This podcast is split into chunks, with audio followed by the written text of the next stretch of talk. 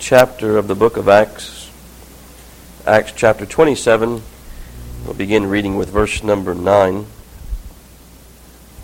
Acts 27, verse number 9, and we'll read through verse number 14. Page number 827 in your Pew Bible.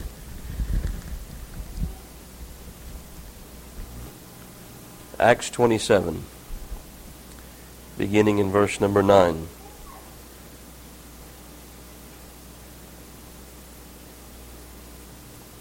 Now, when much time was spent, and I must add this by way, um, or for the reason that we haven't had some of you here the last time we spoke from this passage. Um, you remember verse number 8, we left off, they were in Fair Havens.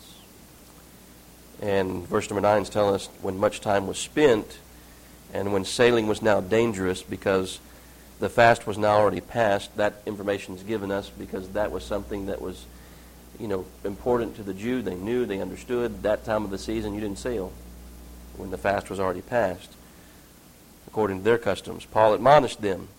Verse number 10 says, And said unto them, Sirs, I perceive that this voyage will be with hurt and with much damage, not only of the lading in the ship, but also of our lives. Nevertheless, the centurion believed the master and owner of the ship more than those things which were spoken by Paul. And because the haven was not commodious to winter in, the more part, or the majority, advised to depart from thence also, or to go just like the captain of the ship has suggested, if by any means they might attain to Phoenicia, and there to winter, which is a haven of Crete, and lieth toward the southwest and northwest. And when the south wind blew softly, supposing that they had obtained their purpose, loosing thence or having left Fair Havens, they sailed close by Crete. But not long after there, or not long after, there arose against it a tempestuous wind called Euroclydon. And we'll just read at least that far to look um, at what we're going to look at this morning. Before we do, let's go to the Lord in prayer, and then I'll remind you some things that we've already spoken of, just to refresh your mind since it's been a week since uh, we've been here in the text, having had the meeting the last weekend. So let's um, let's go to the Lord in prayer. Um, ask the Lord to be with us and to speak unto us. Father, as we come this morning, we, Father, thank you first of all that those of us who are here were able to be here.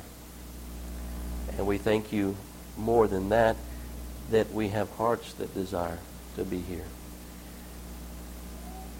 And more than that, that we've come this morning prepared to hear. And more also than that, that we've come having prayed and having sought you that you might speak and might even give me, Father, liberty to speak this morning. And that you would come, Father, in an extraordinary way. That you'd be in our midst and manifest yourself unto us and glorify yourself in the midst of us. Father, that we might bow down before you this morning in the awe of your beauty and the awe of your holiness. Father, in the wisdom of your word, that we might take forth from this place today, Father, things um, that are needful for us, that you would speak to each and every heart that is here, supply each and every heart, each and every mind, each and every circumstance and situation that's going on in the lives of your people who are here or who may be listening. Father, this morning that you would supply everything that they need in Christ. Father, that you'd supply all of our needs this morning here in Christ. We know that everything that we have that is good, everything that we have that is right, everything that we have that is holy, is only because of the Lord Jesus Christ. That we'd have no life, we'd have no salvation, we'd have no atonement, we'd have no redemption, we'd not have new hearts, we'd not be born again, we'd not have renewed minds, we'd not have desires to serve you and glorify you and honor you if it were not for the Lord choosing, for you sending your Son, and for the Lord Jesus Christ choosing suffering and choosing death and choosing to take upon himself our sin and choosing to give his life a ransom, choosing to die for us that we might live, choosing to take our sin upon himself and suffer an eternity of hell in a moment of time for us that we might live in heaven in your presence and glorify your name for an eternity.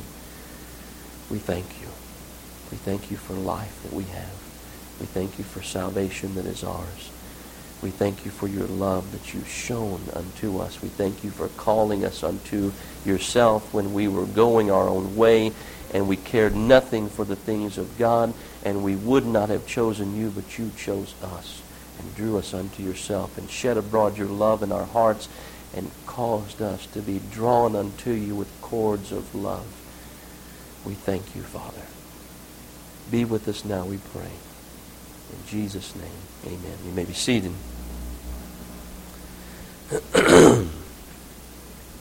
it's been two weeks since I've spoken to you from this text. I want to remind you of some of the things that we've already said, one of which I've already mentioned this morning. We are amongst mixed company on board this ship. We spoke this morning already the extreme and the vast importance of our yes being yes and our no being no because we live among other men who are not converted. And I would add this to what we have been saying about a mixed company that it is only for the elect's sake, it's only for God's children's sake that this ship has not already sunk that this world still stands. You think about Sodom and Gomorrah. You think about Lot being there. You think about when God told Abraham that he was going to destroy the city. And Abraham said, Lord, if there's if there's ten righteous, will you save the city? Will you spare the city for ten righteous? And the Lord said, I will spare the city for ten righteous. Wasn't ten righteous. Lord, will you spare the city for one righteous man? Will you spare this world for that last one to come unto you? There's going to be one more, at least, that is going to make up the number. We don't know when that last one will be, but this world will stand until that last one has come. And I think the Lord's going to wrap it up. I don't know how long after the last one comes. I don't know what that last one needs to experience. I don't know what the last one needs to go through. I don't know what the, the storms of this life and the trials and tribulations that need to be experienced by that last one. But by the same token, the Lord could teach all those things unto that soul, even in heaven. Doesn't need to be done here, but whatever the Lord chooses. I don't know how long it'll be. That last one's converted. Will it be till the last one dies? Till that last one lives a ripe old age, I don't know. But I know that Sodom and Gomorrah stood as long as Lot was in the boundaries of that city. The angel had to come and take them by the hand. Take them out because they were reluctant to leave. Lot's wife looked back because her heart was still there. She was turned to a pillar of salt. But they were taken by the hand and took out of the city. The angel says, I cannot destroy this city until you are safely away from it. And so I think that tells us something of what the length of life of this vessel called the world that we are sailing upon is going to be like. It's only going to last that long. On board, not only is there a mixed company, but we have companions. We talked about Luke and Aristarchus. And we talked about the fellowship of the brethren And we talked about the comfort, and we talked about the encouragement, and we talked about the sharing of burdens, and we talked about what a blessing that they were unto Paul, and how that they took this upon themselves. You know, the only way that they could travel on board this ship was to give themselves to servitude and to be the servant of a man who was a prisoner of Rome.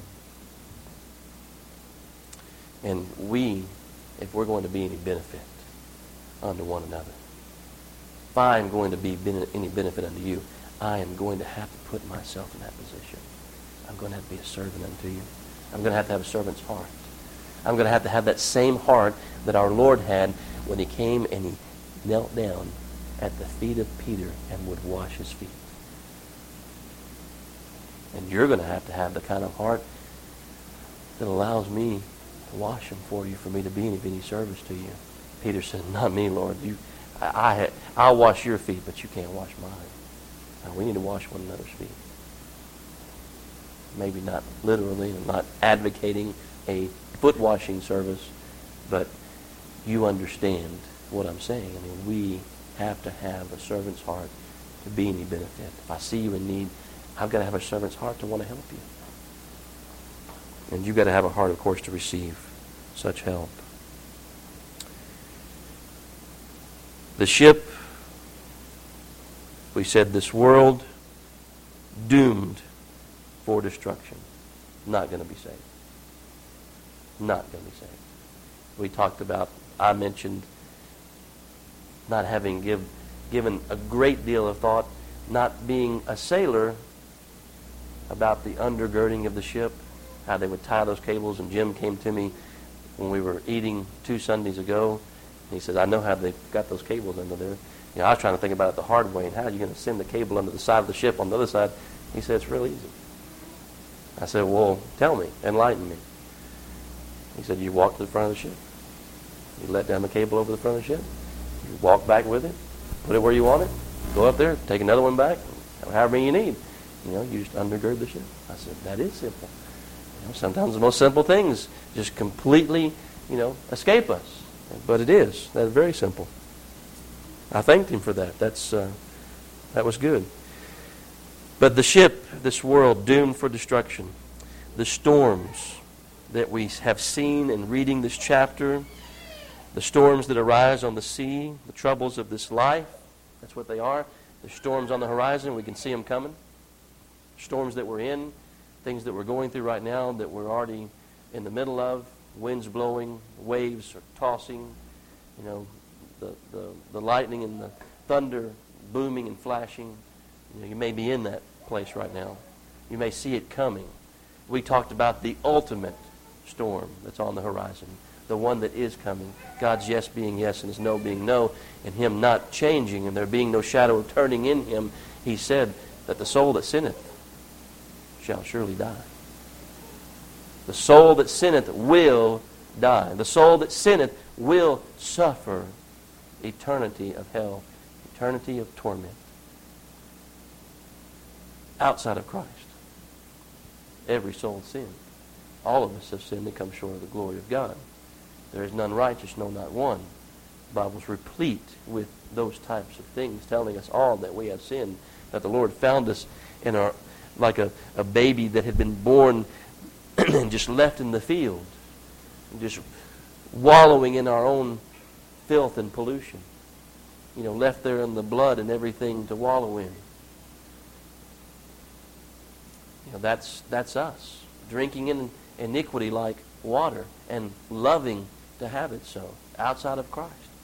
That person, the soul that sinneth, that's what the Bible's talking about, shall surely die. There is no escape other than through Christ. No, it's not works. No, it's not by the works of anyone, not by the works of yourself. It's only by what the Lord Jesus Christ has done. There is no other name given under heaven whereby men must, can be saved. It's only through Christ.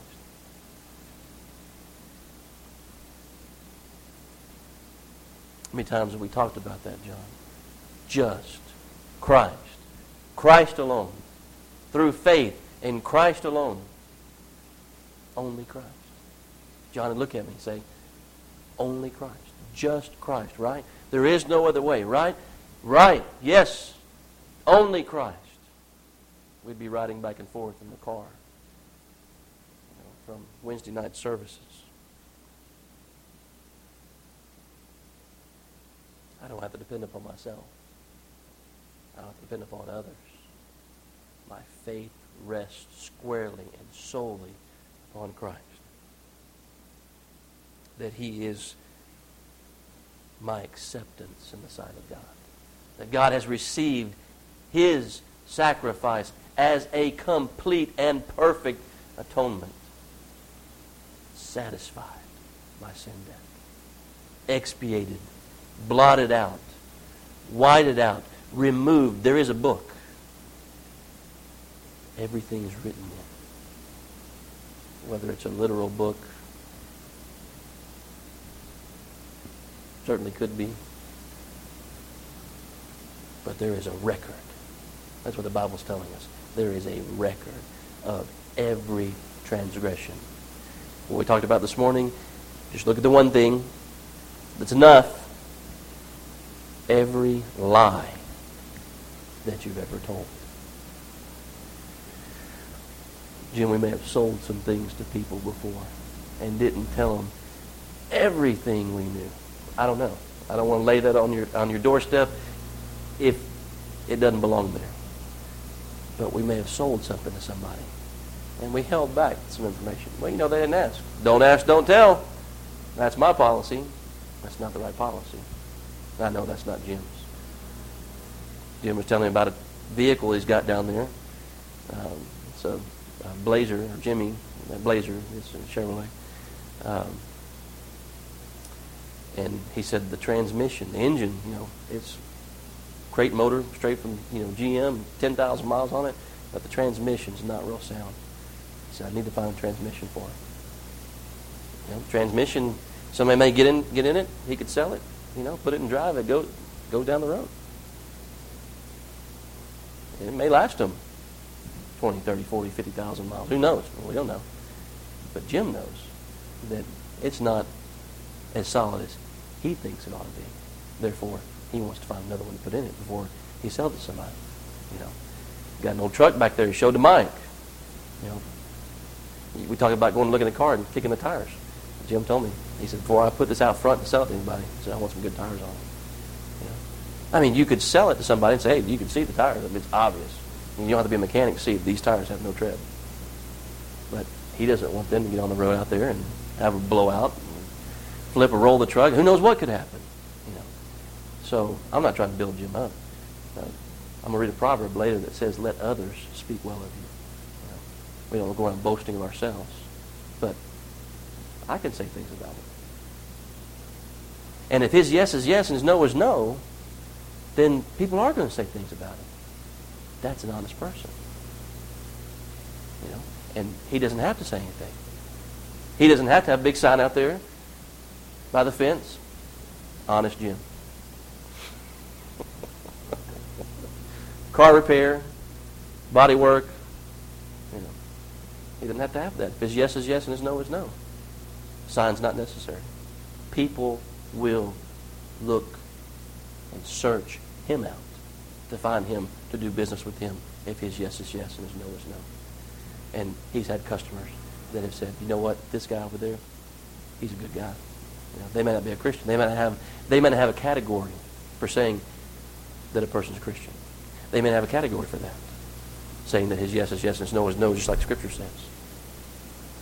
They just may say he's a good person. He's an honest person. You know, I'd do business with him again.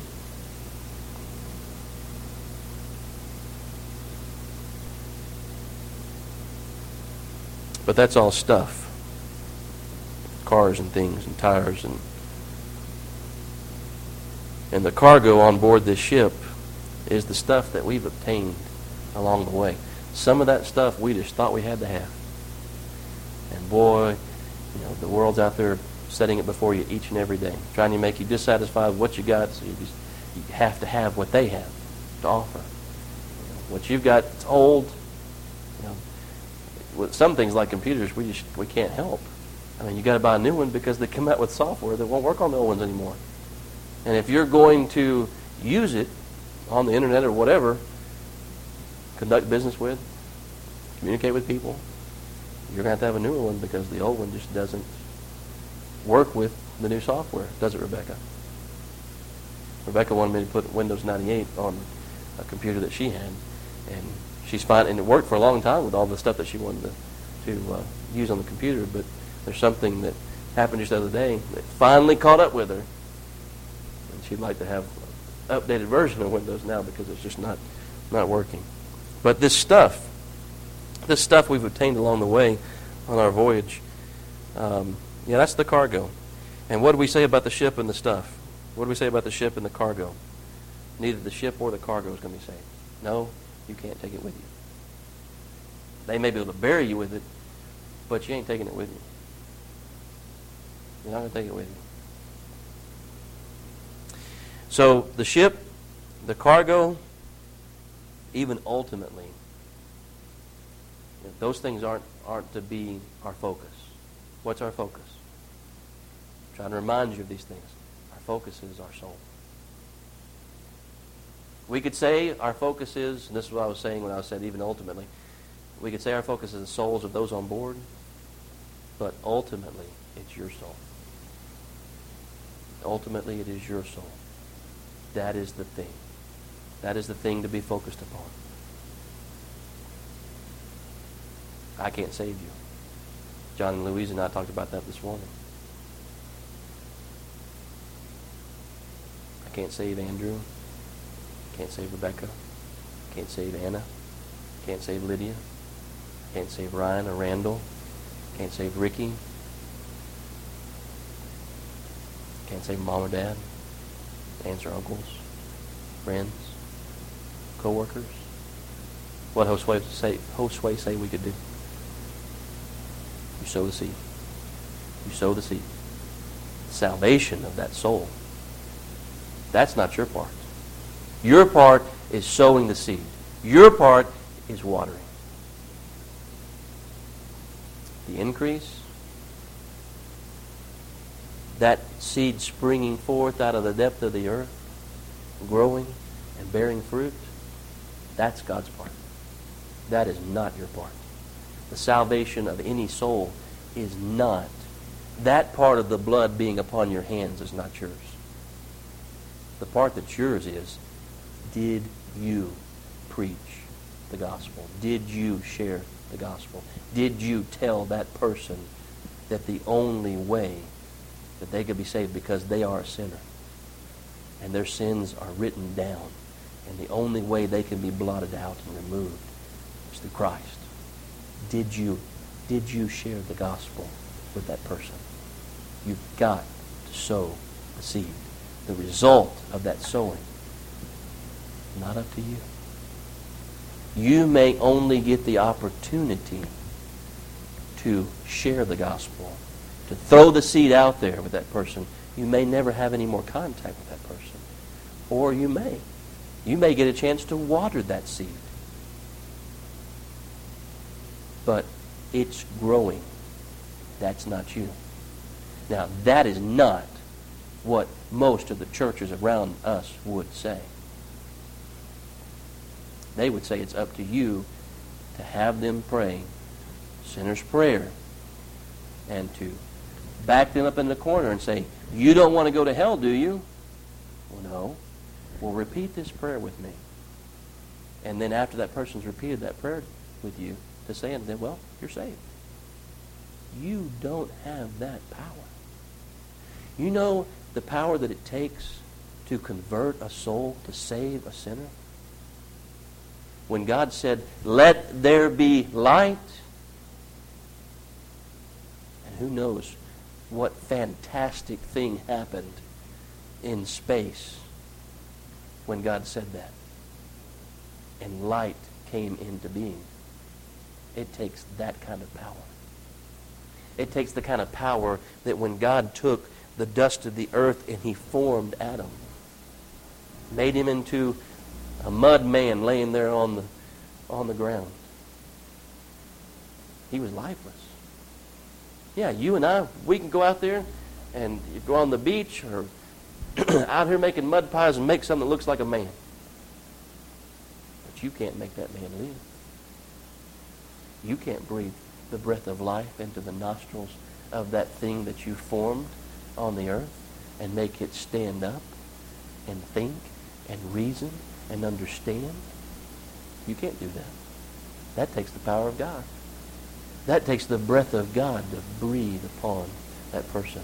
And that is why the Scripture says you must be born again. You must be. Nicodemus, you must be born again. No, it's not entering into your mother's womb a second time. My mother wouldn't want me in her womb a second time. I wouldn't fit in my mother's womb a second time.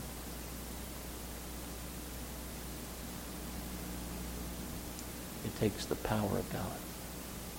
It takes God breathing upon that soul and awakening it unto himself and taking out of it that stony heart. How are you going to do that? I can't reach in there and take that stony heart out. I can't do that. I can't reach in and take a stony heart out of you and put in you a heart of flesh. I can't do that. I can't renew your mind, cause it to desire to please and, and, and to be satisfied in Christ and to glorify Him, whether you eat or drink or whatsoever you do, that you do all the glory of God. I can't do that. That's not what the, the popular gospel says. That's not what the televangelist says. That's not what our seminaries today are turning out when they're training men to become. I'm not saying there's not any good ones out there. I'm sure there still are some good, sound seminaries out there. But the bulk of them. I know there's one in California. I know there's the Master Seminary out there that, that um, John MacArthur and Grace to You, that men that, that they have set in places to teach, teaching those men what is right, and that it is God that saves. That salvation is of the Lord, that it takes the power of God, it takes the Spirit of God moving through the gospel that you speak to convert a man. All I can do is tell them. Point them to Christ. And as long as they are as long as they are willing to be watered by the Word of God and I can share more of the gospel with them and more of what the Lord said, then I'll continue to pour water on them. But you can't save them. I didn't have that in my notes and plan to go into all that necessarily, but felt compelled by the Lord to do so. The focus, that's where I was, is upon the salvation of your soul. You must be saved. And you must cry out unto the Lord that you might be. Whosoever shall call upon the name of the Lord shall be saved. You must call upon him. I'm telling you, call upon the Lord that you might be saved. But he's got to do the saving. You can't even save yourself. You must call upon him, but you can't even save yourself. I can't pray that sinner's prayer and say, I'm saved, and go about living the way that I was living before. A lot of people come down to the front. A lot of people pray those prayers. A lot of people shake preacher's hand. A lot of people are told, well, you're you're a, a child of God now. You're you're saved. You're a believer. You're converted. What about your heart? Is anybody told you that you are supposed to be given a new heart? Or is the only information that's been shared with you is the fact that you just say these words? Repeat after me. And told you you're saved. And you wrote it down in the front of your Bible. August 22nd, 1972. I was saved. There's your salvation. It's written in the front of your Bible. Or has anybody shared with you the fact that for you truly to be converted, you must be born again. And you must be given a new heart.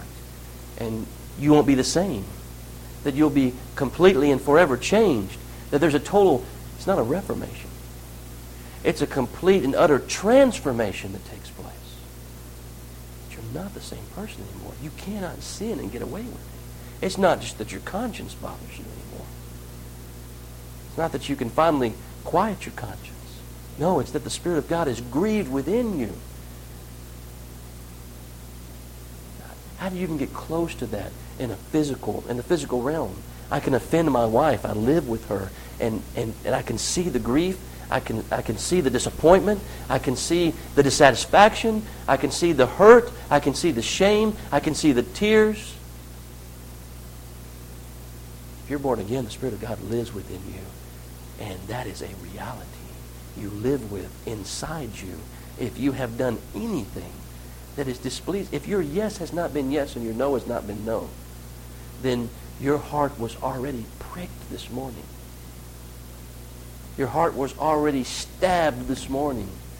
And the Spirit of God said to you, This is for you. Your yes hasn't been yes, and your no hasn't been no. And that can't be. You can't continue that way. You were told that white lies were okay, and that if you could find a loophole, that was okay, but it's not okay. You render unto Caesar what is Caesar's.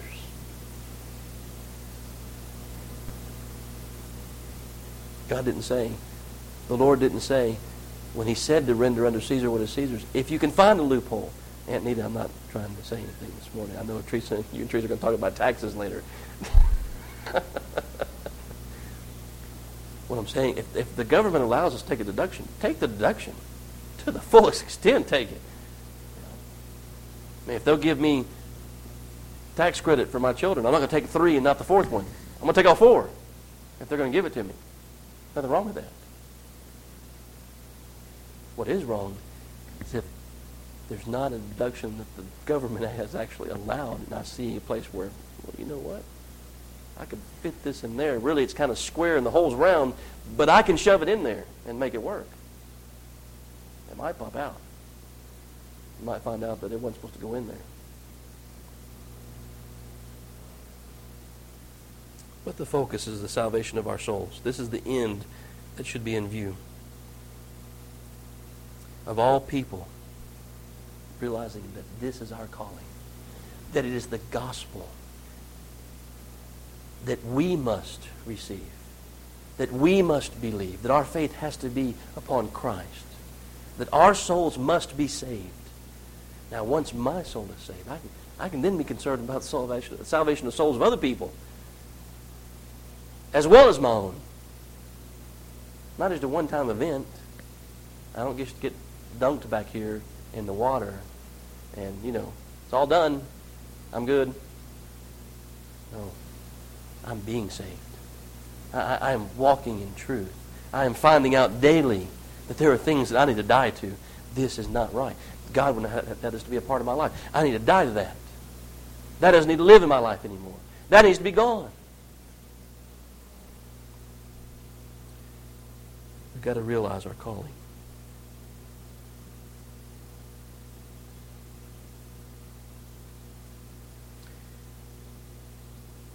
You know what? I'm not the master of the vessel. You know, we read about the man there that Paul was telling these men, look, this is not good. We don't need to leave here. There's going to be loss of ship, lading, maybe even life. Or lading ship and maybe even life. That's the order he put it in. We don't need to leave. Fair Havens. We need to stay right here. But the centurion, whose decision it was, because he was the authority of the Roman government, who had taken this ship um, and had told this captain, you know, we're going to pay you whatever this is, or maybe Romans, you know, they said, we're just going to take the ship, you know, whatever, I don't know. But he was in the position of authority. The crew, the captain, let's get out of here. It's not, a, it's not the greatest place. Let's get out of here. Paul says we need to stay right here. You know, we may not be the most important person on the ship. You know, no, I'm not a ruler of this world. I'm not president. I'm not governor. I'm not a mayor. I'm not even the supervisor where I work.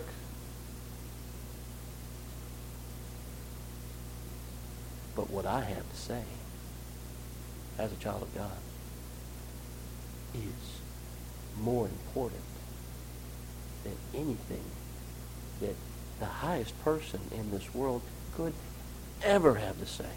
Because the ship's not going to make it, and the stuff in the ship's not going to make it. Cargo's not going to make it. The soul's going to make it to the end, and it's going to have one or two, one of two destinations. And the thing that I've got to say as a child of God, Paul stood up and said something. The thing that I've got to say as a child of God, the gospel that I have to share with men, is of supreme importance. You know, we're like, we are like on board this ship. I know Paul was a prisoner. But we are, even as the lowest crew member, lowest person on the ship, we are like the guy up there in the crow's nest. Saying, there's a shore. There's heaven. There's another place. There's hell. And there's a lighthouse, and that's Christ. And he's warning of the danger of the rocks that that you are bound for except you receive him. And I'm pointing them towards that lighthouse saying, look, there's the light. It's beaming. There's the gospel. Listen. Look. Live. If not, you're going to perish. And this is the thing, in essence, that Paul is doing, warning them that we do. We warn men. Well, we ended the last time that I spoke to you with this thought. The fair havens that they were in, of God's gracious dealings with us and our understanding of that grace and all of our circumstances according to the goodness of God towards us and all that He allows or disallows needs to be where we drop anchor.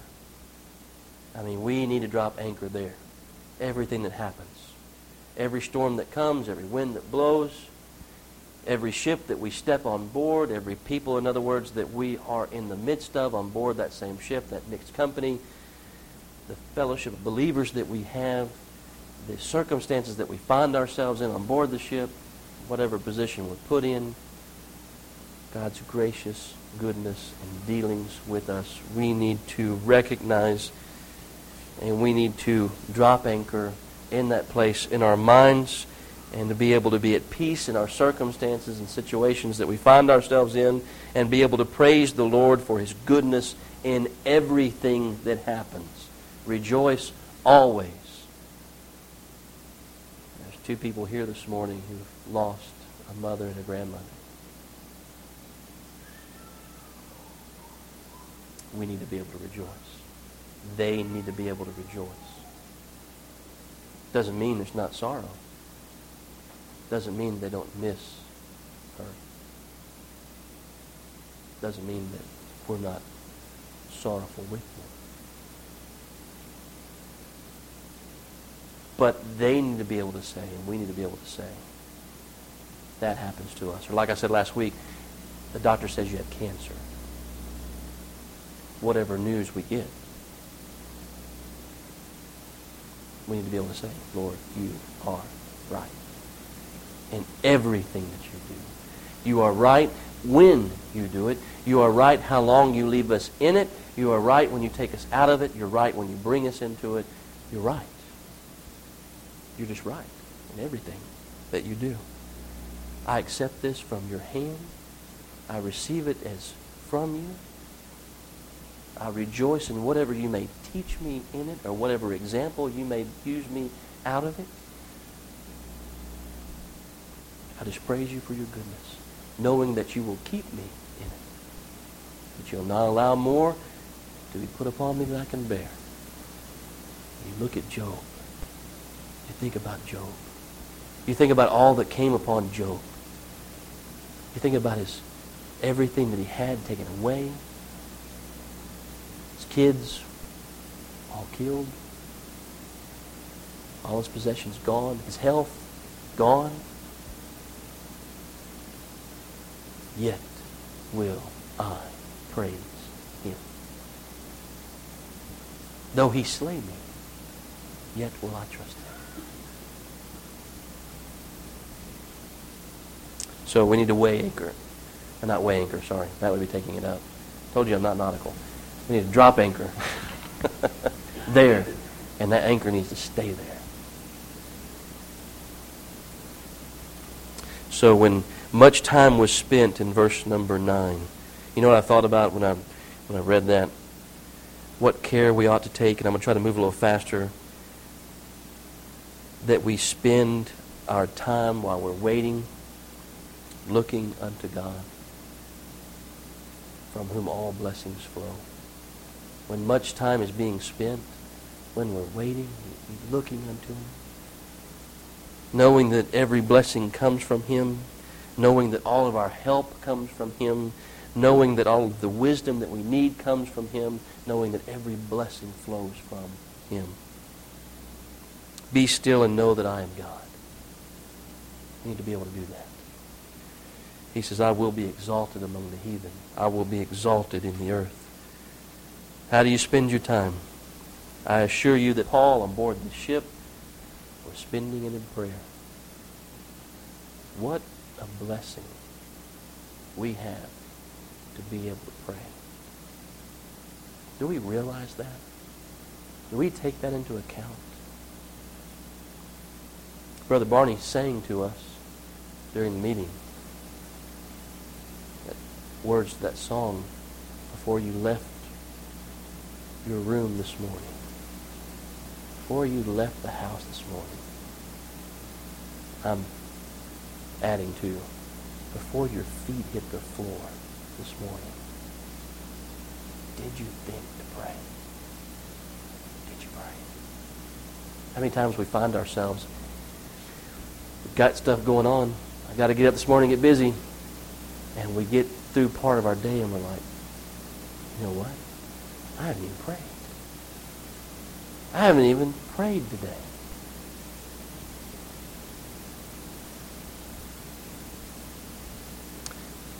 As the hymn says, what peace we often forfeit. The peace is ours to have, but how often we forfeit it. What needless pain we bear. All because we do not carry everything to God in prayer. For a man to write that, for a man to write those words, he had to know something of not praying. You realize that, don't you? You don't just write words like that. You know what?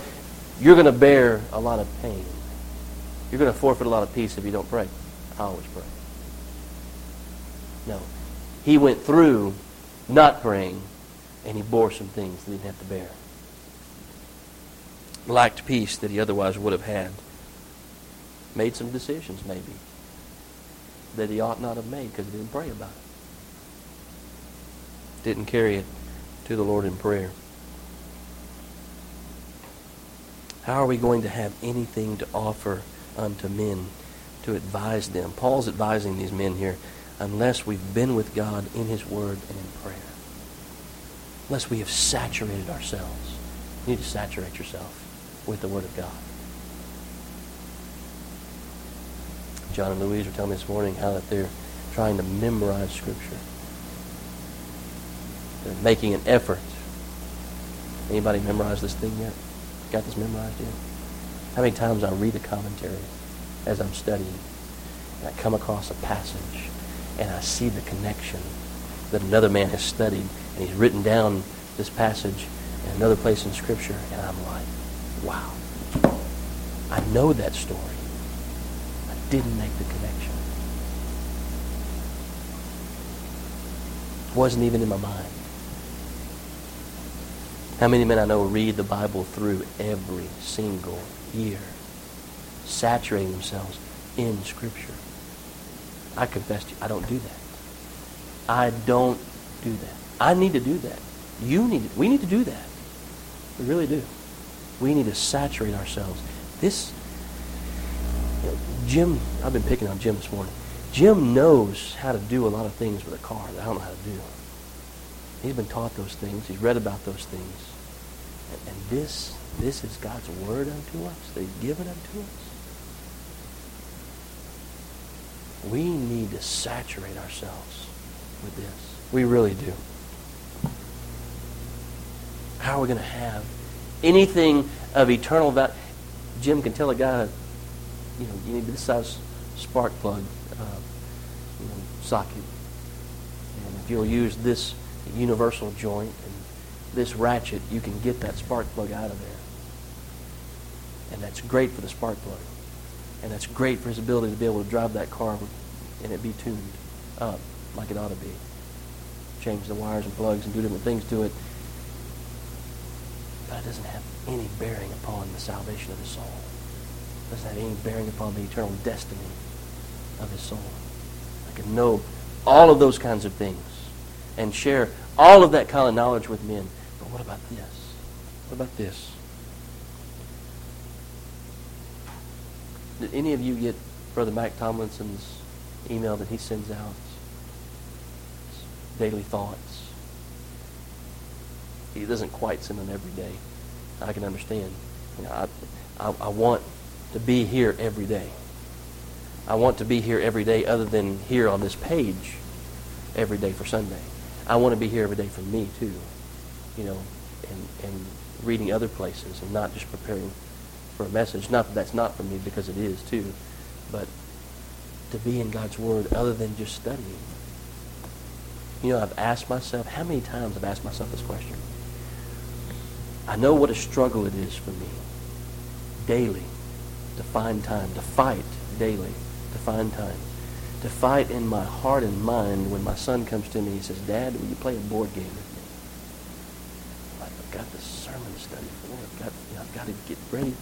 Sorry, son, I can't do that right now. You have to, to fight with those things every day to find time. I know what that's like. And I ask myself this question. Self, if you didn't have to work, how faithful would you be to study? How much time would you spend? Would you spend the kind of time you spend on your job, studying God's Word every day?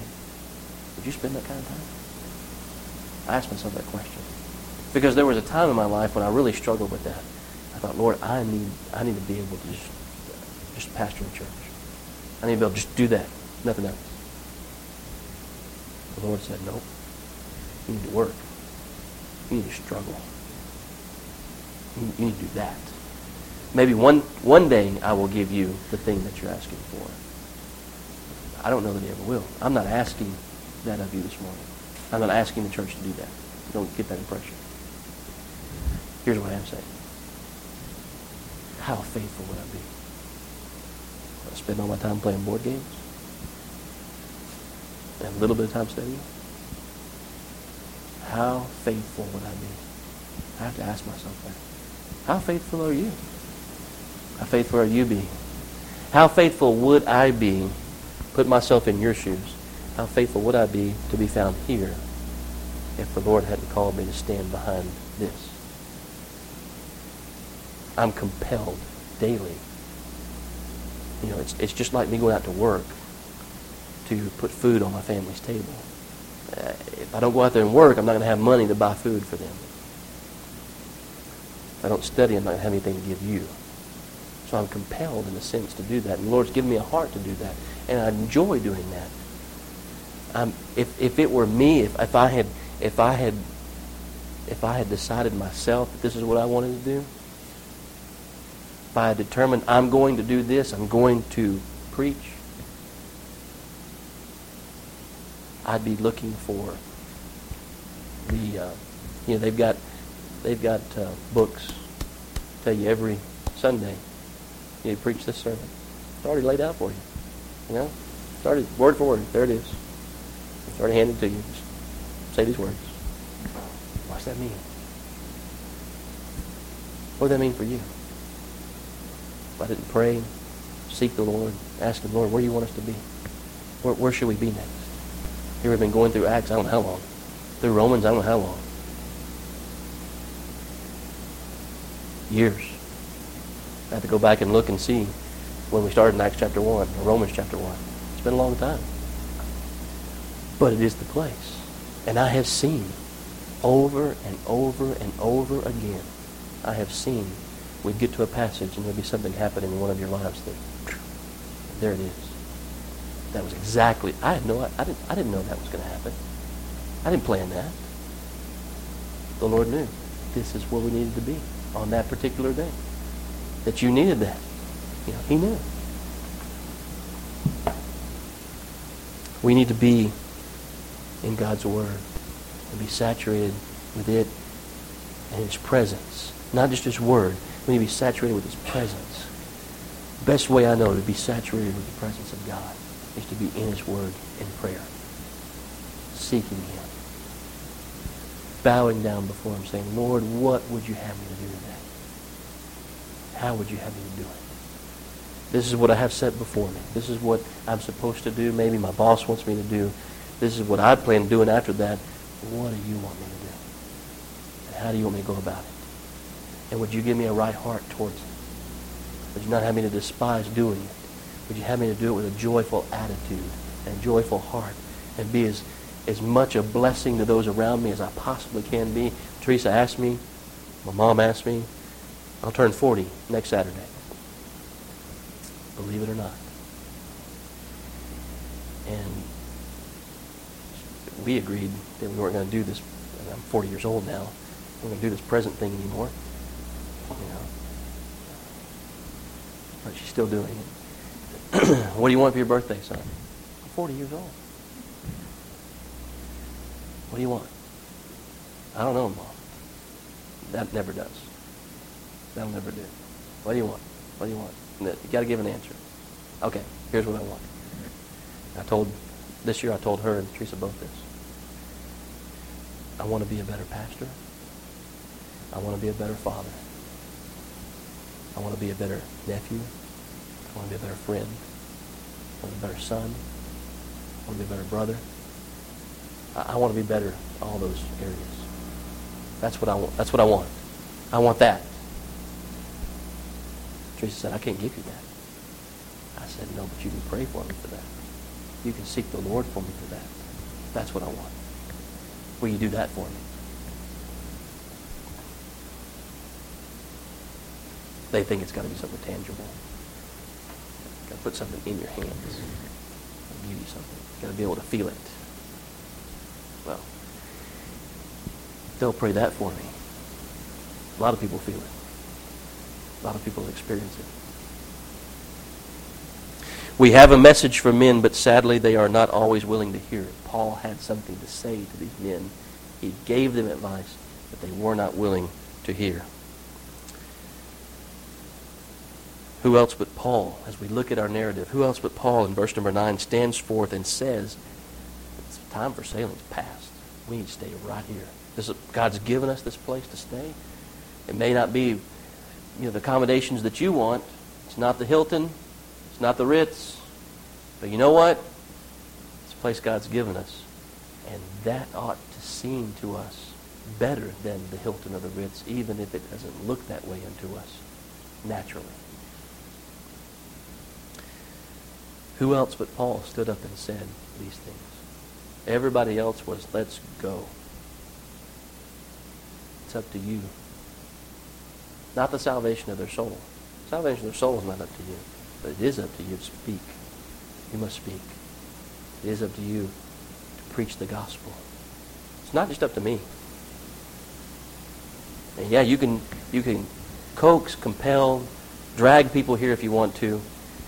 I'll give them whatever God's given me to give them that particular day. But you know what? It's up to you too. You have to share. What do I say? What do I say, John? What do I say to people? What do I say to those fellows next door? They moved in next door. Don't seem to have a care for God at all. Smoking pot, drinking beer. What do I say to those guys? Well, I need to be here and in prayer, first of all. I need to be here And being here and in prayer, saying, Lord, when's the opportunity? When do I speak? What do I say? You, you just tell them the gospel. Does it have to be said a certain way? No. You're a sinner. You realize that, don't you? You know you've sinned against God. What are you going to do about that sin? How are you going to pay for that sin? You know what the Bible says?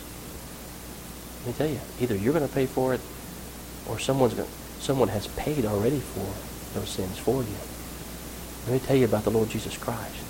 Let me tell you about his death and his atonement Let me tell you about God sending his only begotten Son. Let me tell you about the fact that God has no pleasure in the death of the wicked. He rejoices in the death of the righteous. Can you imagine the homecoming? I mean, there's much rejoicing that happens in heaven over the conversion of one on the earth. And you see the prodigal son, you see him coming home, back into his father, and the garments put on him, the ring on his hand, the feast is, you know, spread. You just tell them. You just tell them about Christ. You point them to Christ. One man said that God often. You, you, this is this is the thing that that you and I have to be willing to speak. Nobody else is going to say it. You've got to say it.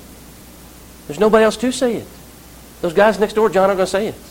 They're going to tell people. They don't know. I may be at your house and I may be the one to say it to them. I don't know. One day. Who knows? It may be you that says it. Maybe your mom. I don't know. But one man said that God often imparts enlightened eyes and prudent counsels to his people, even in temporal matters, even in you know things, everyday things, the ship sailing. And it is well with them, that is the captain and the crew and the centurion, it is well with them when they listen and they adopt those things that we're saying.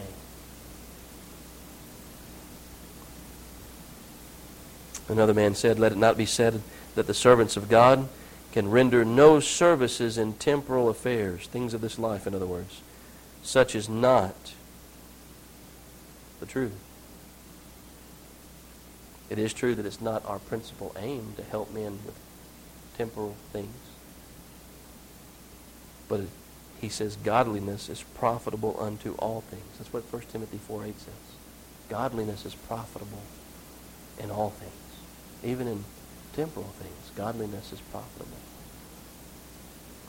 Joseph was used by God to preserve Egypt and Canaan from famine by the understanding that God gave him. You have understanding that can preserve a soul from eternal torment. Not just from hunger in this life. And now you may have a few dollars you can give somebody, help them out. Not just that. And you may have a heart that God's giving you to do it. But we're talking about the eternal destiny of a person's soul. Paul's advice was not followed, it was rejected. He speaks that he must do. His counsel is cast out. That we have nothing to do with. We can't make them believe. We can't make them trust. We talked about that. God must give the increase. That's what 1 Corinthians chapter 3 verse 6 tells us. I have planted, Paul says. Apollos has watered, but God gives the increase. Whether it's initial conversion or the watering of those that are converted or sowing the seed and the watering of the seed, the growth is God's work. That's God's. I can't make the seed spring up any more than I can. Brother Wiseman, you know about planting and growing things. I did it as a kid, reluctantly, in my grandfather's garden. Came up here in summertime. You got to be kidding me. I want spring. I'm on summer break here. You want me to go out and dig in the dirt, dig up potatoes, pick peas, shell these things and can and all that? This is not no, this is not fun. I want to have some fun. I can't make the seed grow. Put the seed in the ground, you know, and I say, bad seed didn't come up. Did I water it? Making it come up, I can't do. I'm, I can water it all I want to, but it's not going to come up. I can't make it come up. The seed's not bad. The seed's the gospel. It's the heart. I'm not saying you can't have bad seed. I'm sure you can. But for all intents and purposes, what we're talking about, there's nothing wrong with seed. Seed's perfect. It's the ground. It's the heart that is sown in. God's got to change that. I can't change it.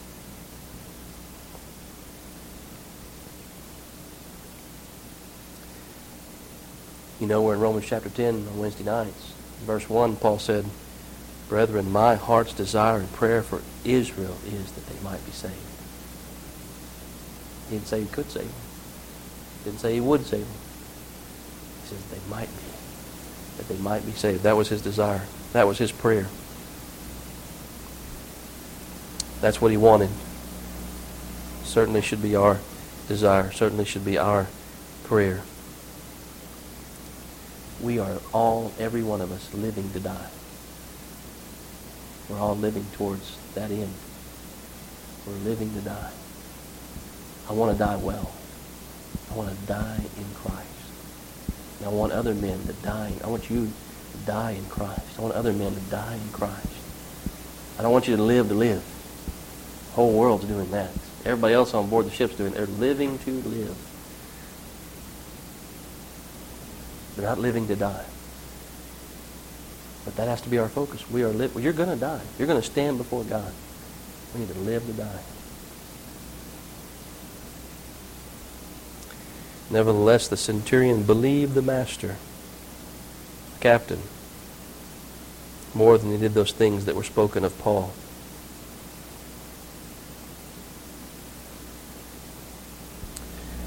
I know i am out of time.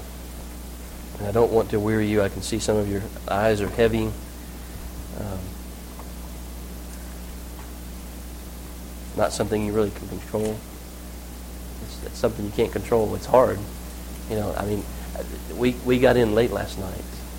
I was sitting at my desk there in the study at, uh, I know it was after 3. Hadn't been in bed yet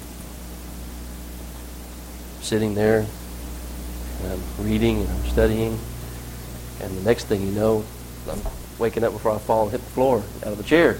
You know, I haven't seen any of you do that yet, but I have. I know that you are. You're tired. Um, it's hard to. I'm standing. It's hard to. I bet you I probably could fall asleep standing up. I don't know, but um, I know I. Could, I know I could. I know there's times when Teresa was so sick and I was without so much sleep, but there were times that I actually would catch myself um, standing. My knees had buckled and I was falling to the floor and I'd catch myself. You know, I, I know you can fall asleep standing. I'm sure people who have been in the military know that you can fall asleep standing. um, wear you out so much. But 2 Kings chapter 5, I want to read this to you. Um, and and this, this, is, this is on page 304 in your Pew Bible. I, I, didn't think I had enough this morning, and I've, I've, got too much. Not that I try to fill a certain amount of time, because a lot of you probably say, well, why don't you set that time frame at 30 minutes? I look at Brother Conrad, you know, he came here, and that man has much he could say that we need to hear. And he'd speak 30 minutes, and you're like, Come on, 30 minutes? You give me 15 minutes more? You know, how about how about an hour? But 30 minutes. Uncle Jack got to that point.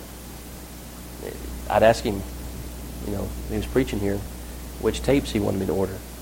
Because you buy certain length tapes. We are using tapes at the time. And uh, he'd say 30 minute tapes. He said, if I can't say it in 30 minutes, need to be said. I don't know, you know, why they came to that point.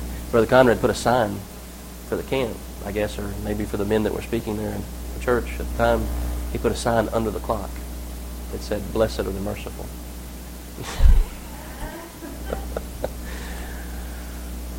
and somebody else in the church that, that 30 minutes is not enough for, you know, they said they, they didn't do it because they didn't want to offend him. But they said, I wanted to put a sign underneath that that said, Blessed are those who hunger and thirst after righteousness, for they shall be filled. But 2 Kings chapter 5, verse uh, number 1, th- this is the story of Naaman, a Syrian, Naaman the leper.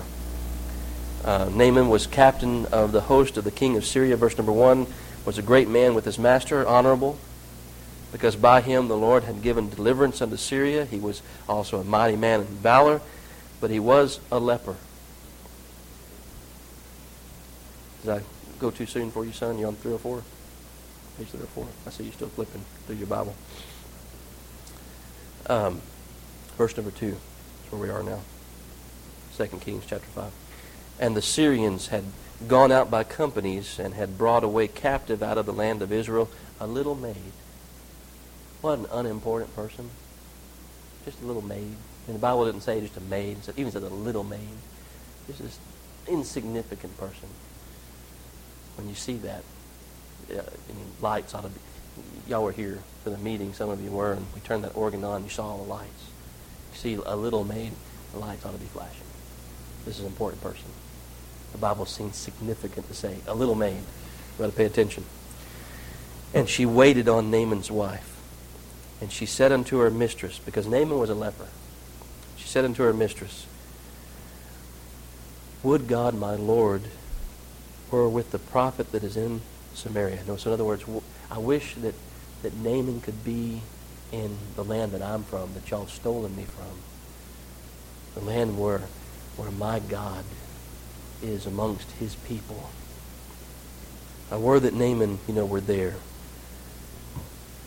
So I, would, my God, would God, my Lord, were with the prophet that is in Samaria, for he would recover him of his leprosy. Verse 4. And one went in and told his Lord, that is, when they're using the Lord here, it's not our Lord, Jesus Christ, talking about Naaman being their owner. They were slaves. Verse 4 And one went in and told his Lord, saying, Thus and thus, about what the maid said. The maid that is in, or that is of the land of Israel.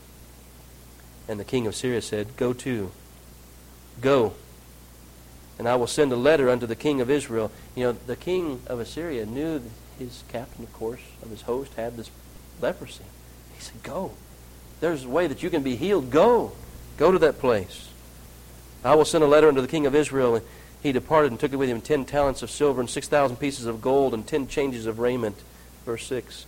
And he brought the letter unto the king of Israel, saying, Now when this letter is come unto thee, behold, I have therewith sent Naaman my servant to thee, that thou mayest recover him of his leprosy. Can you imagine being under the rule of Syria as a people, and for the king of Assyria to send unto you one of his servants and say, Heal him? This is what the king of Israel says. Same thing you're doing, shaking your head. Verse 7. And it came to pass when the king of Israel had read the letter, he tore his clothes, he rent his clothes, and said, Am I God? How am I going to heal this person? We've talked about that already, haven't we? We can't save anyone. The little maid did what she could, didn't she? There's the gospel. The seed's cast out there. Go. Am I God to kill and to make alive that this man doth send unto me to recover a man of leprosy? Wherefore consider, I pray you, look what he's doing. Look what the king of Syria is doing, is what the king of Israel is saying. See how he seeks a quarrel against me. He's telling me to do something he, know I, he knows I can't do, so he can, he can stir up trouble. Verse number 8. And it was so when Elisha, prophet of God, a man of God, had heard that the king of Israel had rent his clothes, that he sent to the king, saying, Wherefore hast thou rent thy clothes? Let him come to me. He shall know that there is a prophet in Israel. He shall know if there is a God. In other words. So verse number 9, Naaman came with his horses, with his chariot, stood at the door of the house of Elisha thought himself pretty important. If anyone deserved healing, it was him. Verse 10 Elisha didn't even come out to see him. Elisha sent a messenger unto him, saying, This man's standing at his door. He's inside. And he sends a messenger to him. Doesn't even come to him. He knows this is a proud man. Deals with him accordingly.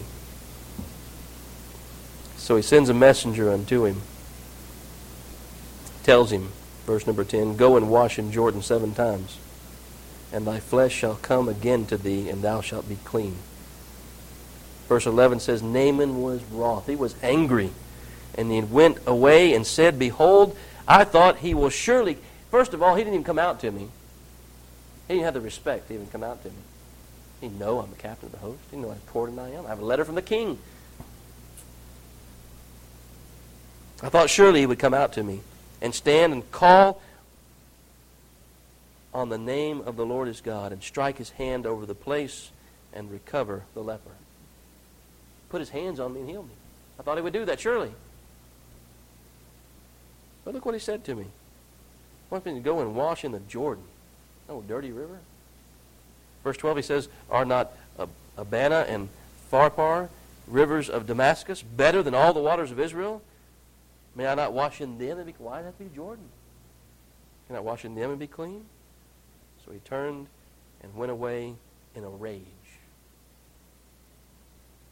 His servants came near and spake unto him and said, My father, if the prophet had bid thee to do some great thing, wouldst thou not have done it? How much rather then, when he said to, unto you, Wash and be clean, why can't you do that? Such a, a small thing.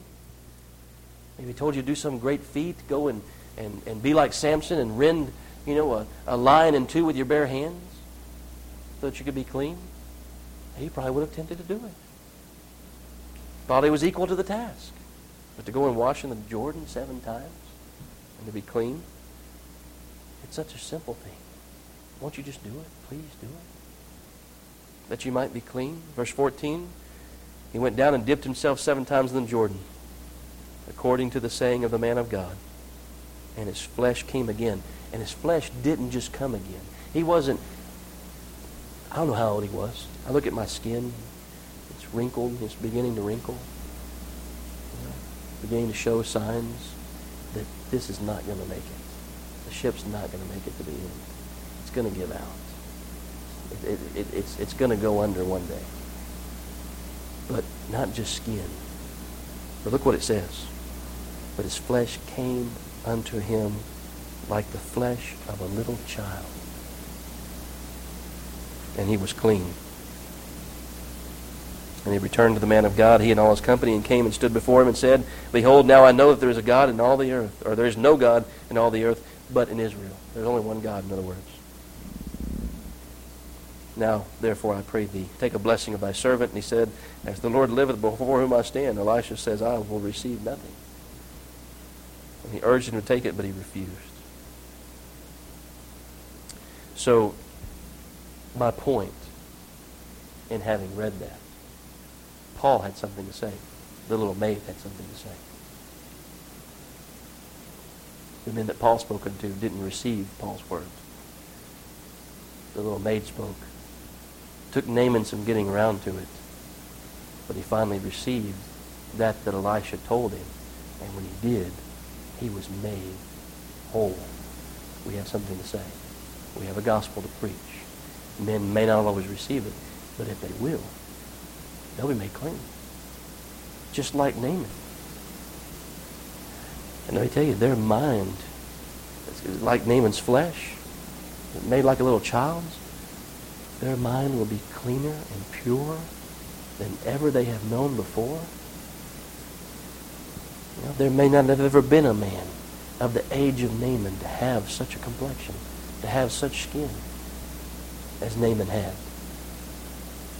Maybe before and after he washed himself. To have the leprosy that he had. Maybe the worst leper that ever lived. May have the worst sores and boils that have ever been seen.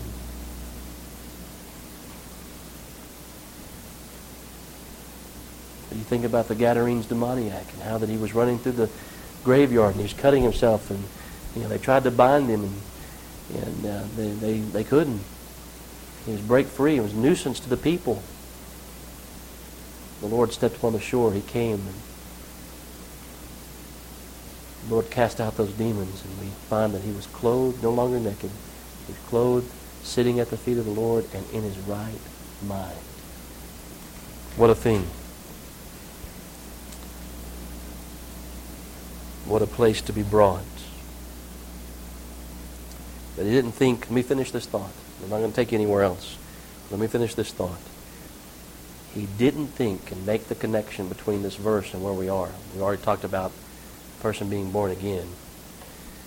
Um,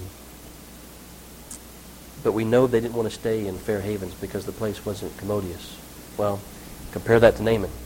Jordan wasn't good enough. Why do I got to wash there? Wash in the river of Damascus? It's a better river. It's a cleaner river you know, than the Jordan is. Why not to wash in the Jordan? Because God said so.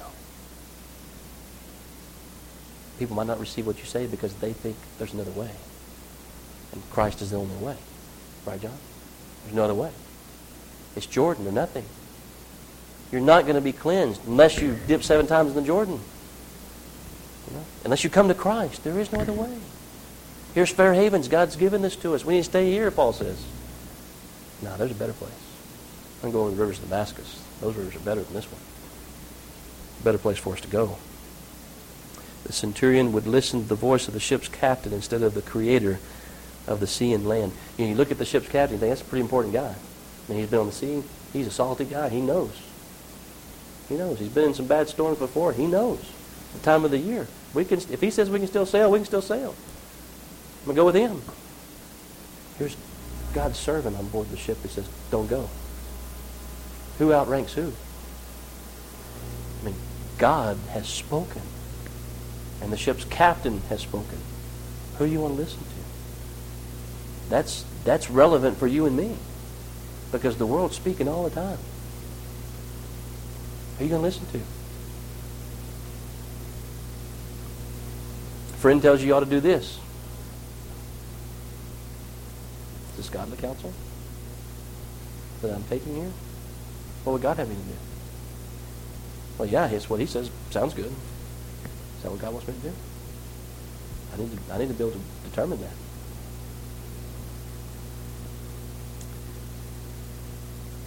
You know, majority, one, one man talked about votes, and I think I may have mentioned this to you last week. You know, it's not how many votes that there are, because the majority most of the time is wrong. You don't want to run with the crowd. My parents don't, don't run with the crowd.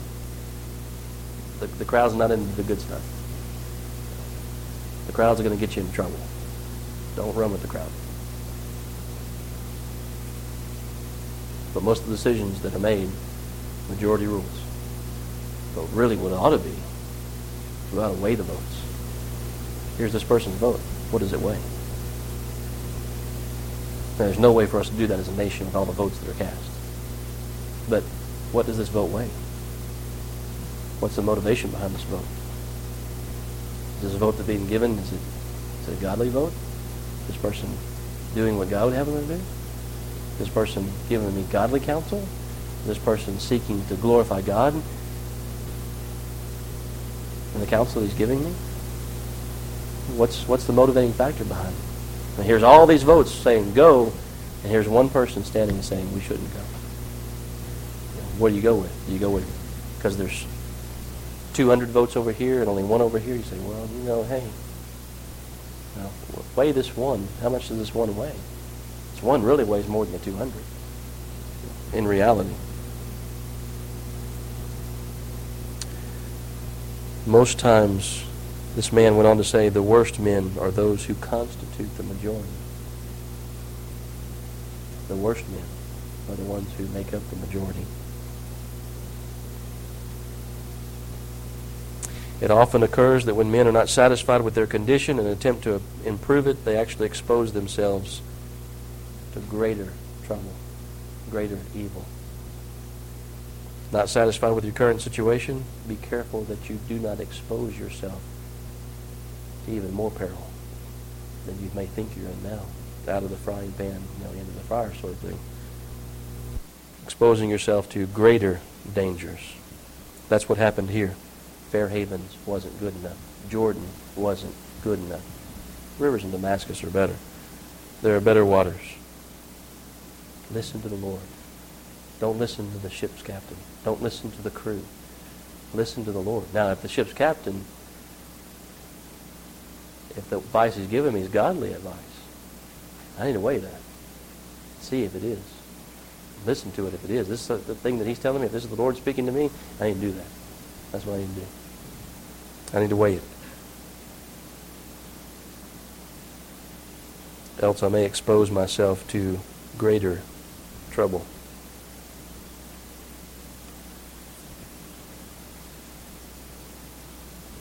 Well, we didn't make it all the way through where I wanted to get today, but and I hope the things that I had to say were relevant. I hope the things were helpful. I hope the things you make inroads into your life, help you make decisions, or an encouragement to you, and some benefit to you in some way.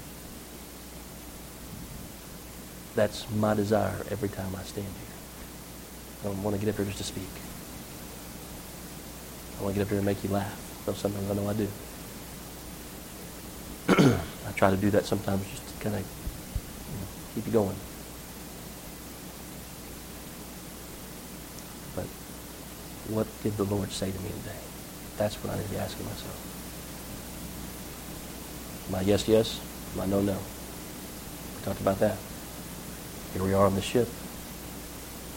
Where am I in, in this? Am, I, am I spreading seed out there where I need to be spreading it? The reason I asked you about Brother Mac and sending that one of the emails that he sent, he was talking about, you know, we, we, I read this too not too long ago, I think. I mean, I was planning on it, didn't, I don't know. Um, but the harvest. There, there's, there's plenty of people out there. The harvest is plentiful. The Lord says, pray that the Lord of the harvest would send forth laborers into the harvest. There's going to be any reaping of that harvest. It's going to take laborers to go out there and get it. Pray Lord of the harvest that he would send laborers into the harvest to reap.